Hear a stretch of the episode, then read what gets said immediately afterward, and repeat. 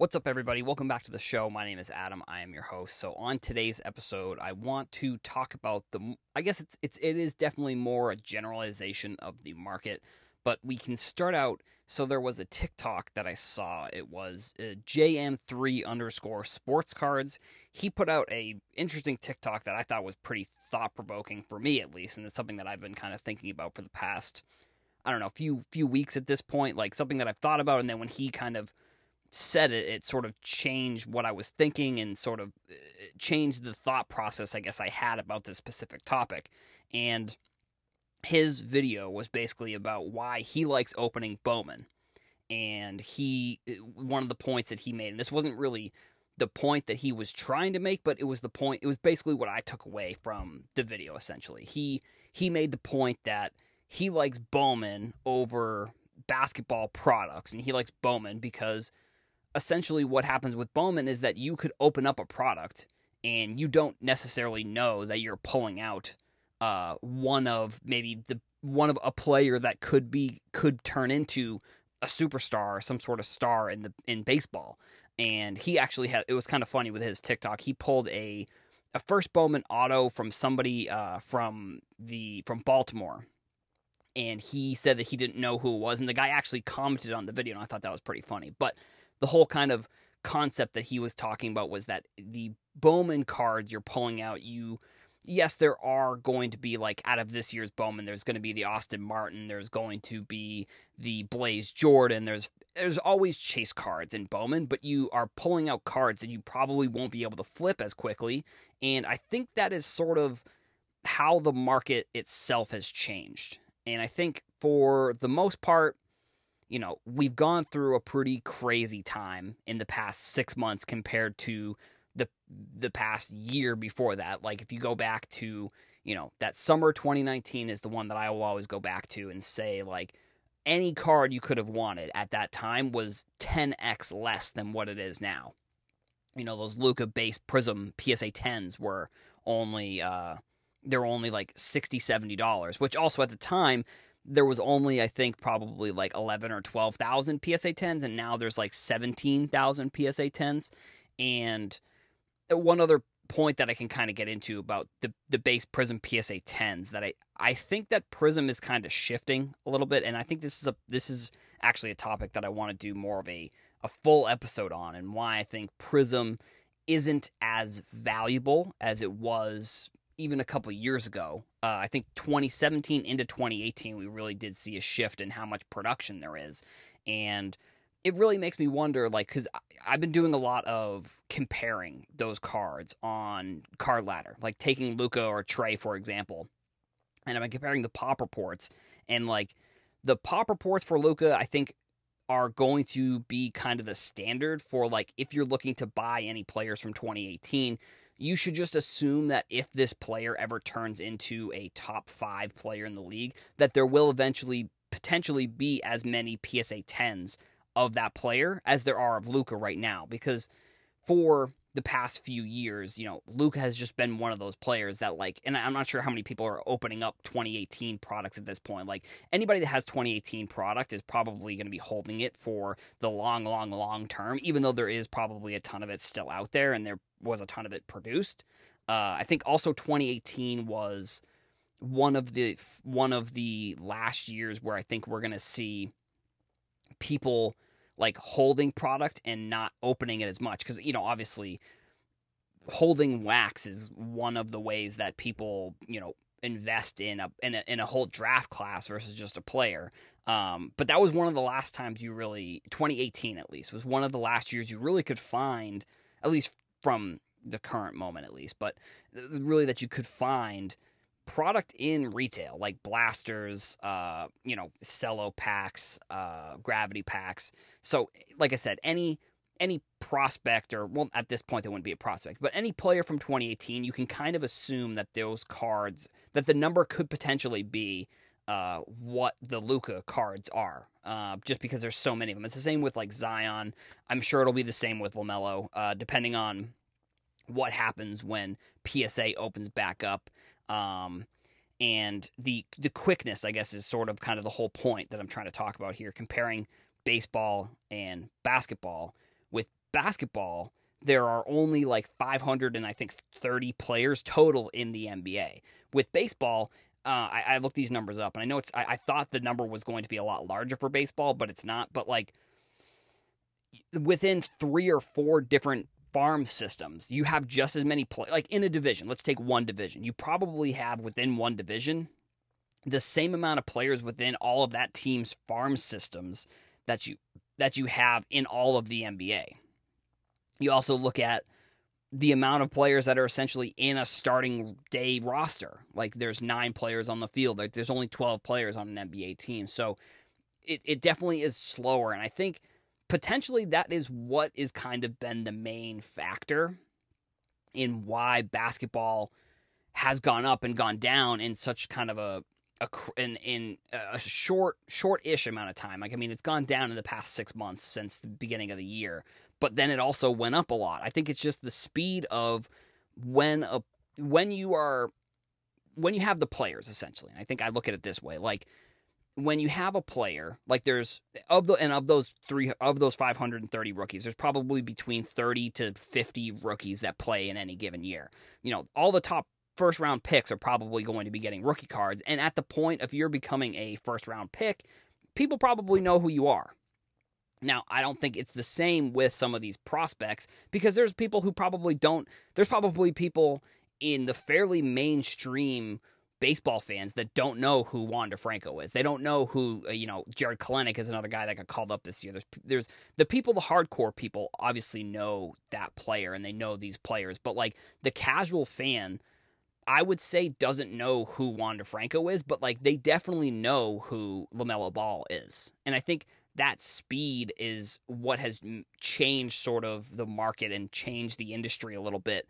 And I think this the speed, you know, I think you could look at it and say, well, they're it's good and bad. I think bad obviously you can kind of see what's happening when people start to pick up on things quickly here they start to pick up on certain things like good is like you know a couple summers ago the prism or i mean the optic holo kind of people realized that there weren't as many optic holos as there were prism silvers, and then that drove that price up. But even though you look at like you, I think it's important to kind of look at this and have a perspective that like before 2018, there really like nobody. I don't know. I don't know. I I guess it's not necessarily that nobody wanted basketball cards.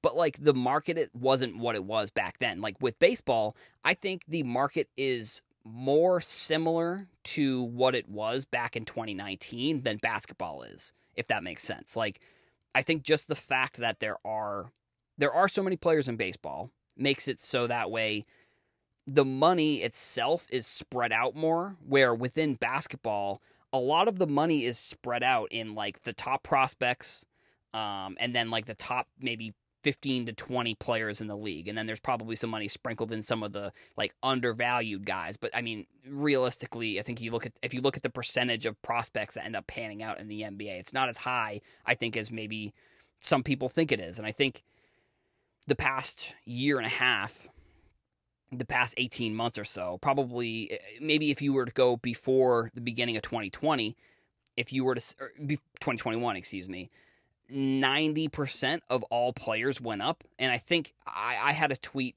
around the start of this basketball season. And I said, I, the thing I was most excited about for this basketball season was that for people to start being incorrect about opinions they have about a certain player. Uh, and I mean, I, I, you know, there's opinions that I probably have that have been incorrect that I have to that I have to go back and look at. Um, I did say at the beginning of the season I thought Steph Curry was going to win MVP, and now whether it's going to be him or Jokic, I, I don't think many people are saying, but and many people are saying Steph Curry was going to win MVP, but I think that's not really the point I'm trying to make here. The point I'm trying to make here is that I think we are going into sort of a and I've talked we're going into a period of time where it's gonna things are gonna get a little bit harder to make money within cards. And I, I kind of talked about that with soccer specifically, probably at some point at the beginning of the year. I think maybe it could have been in 2020. I don't remember exactly, but I know that like um, it was kind of one of the things I was talking about with like what happened with Prism Soccer, like why it went up and then it went down pretty significant, significantly. It's because first of all, people realized there were more cards other than Prism, and second of all, people realize that the well, actually, I guess three. The third Prism isn't the most important product within soccer. uh, because of all the over stuff that's going on overseas with like they don't really care as much about Prism or American sports as they do soccer. And then third, people just realize that there are other players other than Mbappe, uh, Ronaldo, Messi, Neymar, all those types of players. So I think it's going to we're going to go into sort of a period where things are going to get a little bit harder. Um, and I think it's a like I look at what happened basically when sports kind of got canceled uh, basketball, you know, they their basketball did get canceled, but then they went right into the playoffs essentially. Baseball, baseball was probably the sport that was most affected by sports being canceled because they missed out on half of a season and they and then they didn't really have like fans for a lot of their for a lot of their last season. Uh even in like the world series i think there were some fans in the stands but not like not like there was for obviously starting this year. But I think that baseball was affected the most from sports shutting down because they lost they, they were right about to and, and, you you know you could say WNBA as well because they had their whole season essentially was almost canceled and they went to the bubble and they had a full season in the bubble so I think that was different but sort of not uh that's sort of a different conversation than we're having now but so, like I said, maybe top two there would be basketball or WNBA and then baseball. But with baseball, they were about to start their season. Like it wasn't for them. It wasn't like this was something that they were in the middle of their season. Like they were. Uh, there was already kind of a, a structure of how things were going to go. Like they did, like NBA did. Yes, they did have the play-in tournament. Um, I think they did at least. Uh, with some of the lower seeds. Actually, I'm not I'm not 100% sure about that. I think they had a play-in tournament with some of the lower seeds to get cuz I know they did this year. But in the bubble. Um actually no, I th- I don't think they did because I remember the Suns they went undefeated in the bubble. Oh no, they had like a shortened season. That's what it was. They had like a shortened season and then it went into the playoffs. So they, I think they had like 8 or 9 games. That's what it was. And it wasn't a it wasn't like a play-in tournament. But you know, I think things are going to start to maybe get a little bit harder, and I think things are going to sh- just slow slow down a little bit. And I think if you have followed any of the other stuff that I do, I'm going to talk about like fast money has kind of gotten out of the hobby, and I think that does have to do with a little bit with retail. Like I think retail has shifted the amount of money that people are making within cards, and I think what that sort of has done has made it so that like this is the example I've been thinking about. I've been trying to piece it together, and I'm I, I, guess I don't have definitive proof that this is what's going on, but this is this is a scenario that I think could realistically have happened or is happening. So somebody goes into the store, they buy out, and this is this is let's go. We're going back to probably like 2020, like uh, beginning of 2021, like before Target and Walmart put all their restrictions on uh, any of the stuff, and before people kind of were lining up to get these products somebody would go into the store, you know, either a flipper or somebody who is into cards that knew that these cards were going to be there. Somebody goes in, they buy all the basketball, they flip it for double, they make, you know, I don't know what it could be. It could be upwards of a $1,000 potentially. And instead of really, you know, for them that's such a and, and, like i've uh, i've heard that people were able to just literally take pictures in their car and then sometimes sell within by the time they get home. And then you know within a couple days they have the money in their account. And maybe they're not doing the research or they're not looking into cards as much as somebody who is maybe um making money from cards. Like somebody who is flipping cards and making money flipping cards, maybe they're doing a little bit more research than the people who are just flipping. So the people who are flipping, they're getting this fast money and they're just putting it right into any card that they can buy. Like they're just putting it into any, you know, base card and they're not even really looking into the fact that how many of these base cards there really are. And I think that's good and bad because obviously like you know I've said that I want people to be making money in the hobby. Like I'm not sitting here and saying that I don't want people to make money. Um, but I just think that unfortunately that has that that way that they were making money has stopped or slowed down, and now they're not putting the money. Or either first of all, either they moved out of cards altogether, or second of all, they have they're they're not taking the money and uh, putting it into cards. They're taking and they're putting into like NFTs or cryptos because realistically, if you look at the beginning of 2021 and you look at kind of the landscape of sports cards and of things like NFTs were sort of still bubbling up like Top Shot, if you're if we're looking January February, Top Shot wasn't what it is today. Like it's not, and I, I and I've also seen a narrative that Top Shot people are getting out of Top Shot, and yeah, sure, but if you look at Crypto Slam, like it's still in the top, like two or three almost every single day of total volume done on on Top Shot, which you know it says that it's down probably fifty ish percent, which that's obviously not good either.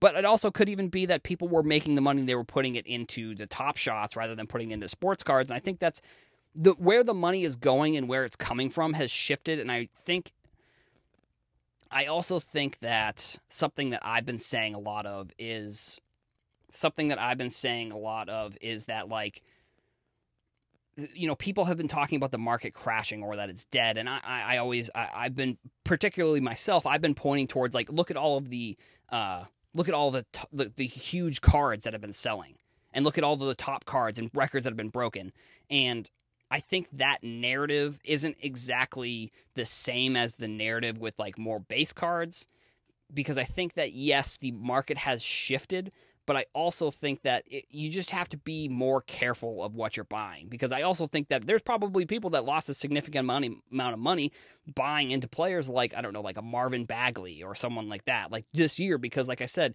nobody what basketball what happened in basketball was nobody was wrong for like a for when sports cards were getting insanely hot like and I think that is an it's, it's an issue because there's probably people who weren't doing any research and that's something that in my head I've been thinking about too is like if I'm telling somebody something I guess I I don't I've been kind of struggling with the fact that it's like if I say something and someone just takes my advice and doesn't do any research like I don't want to be telling I try not to tell people to buy specific things or you know what's the best thing but it's like if if I say something and they're not doing the research it's hard for me to look at it and say well I I do I'm the one doing the research, I guess.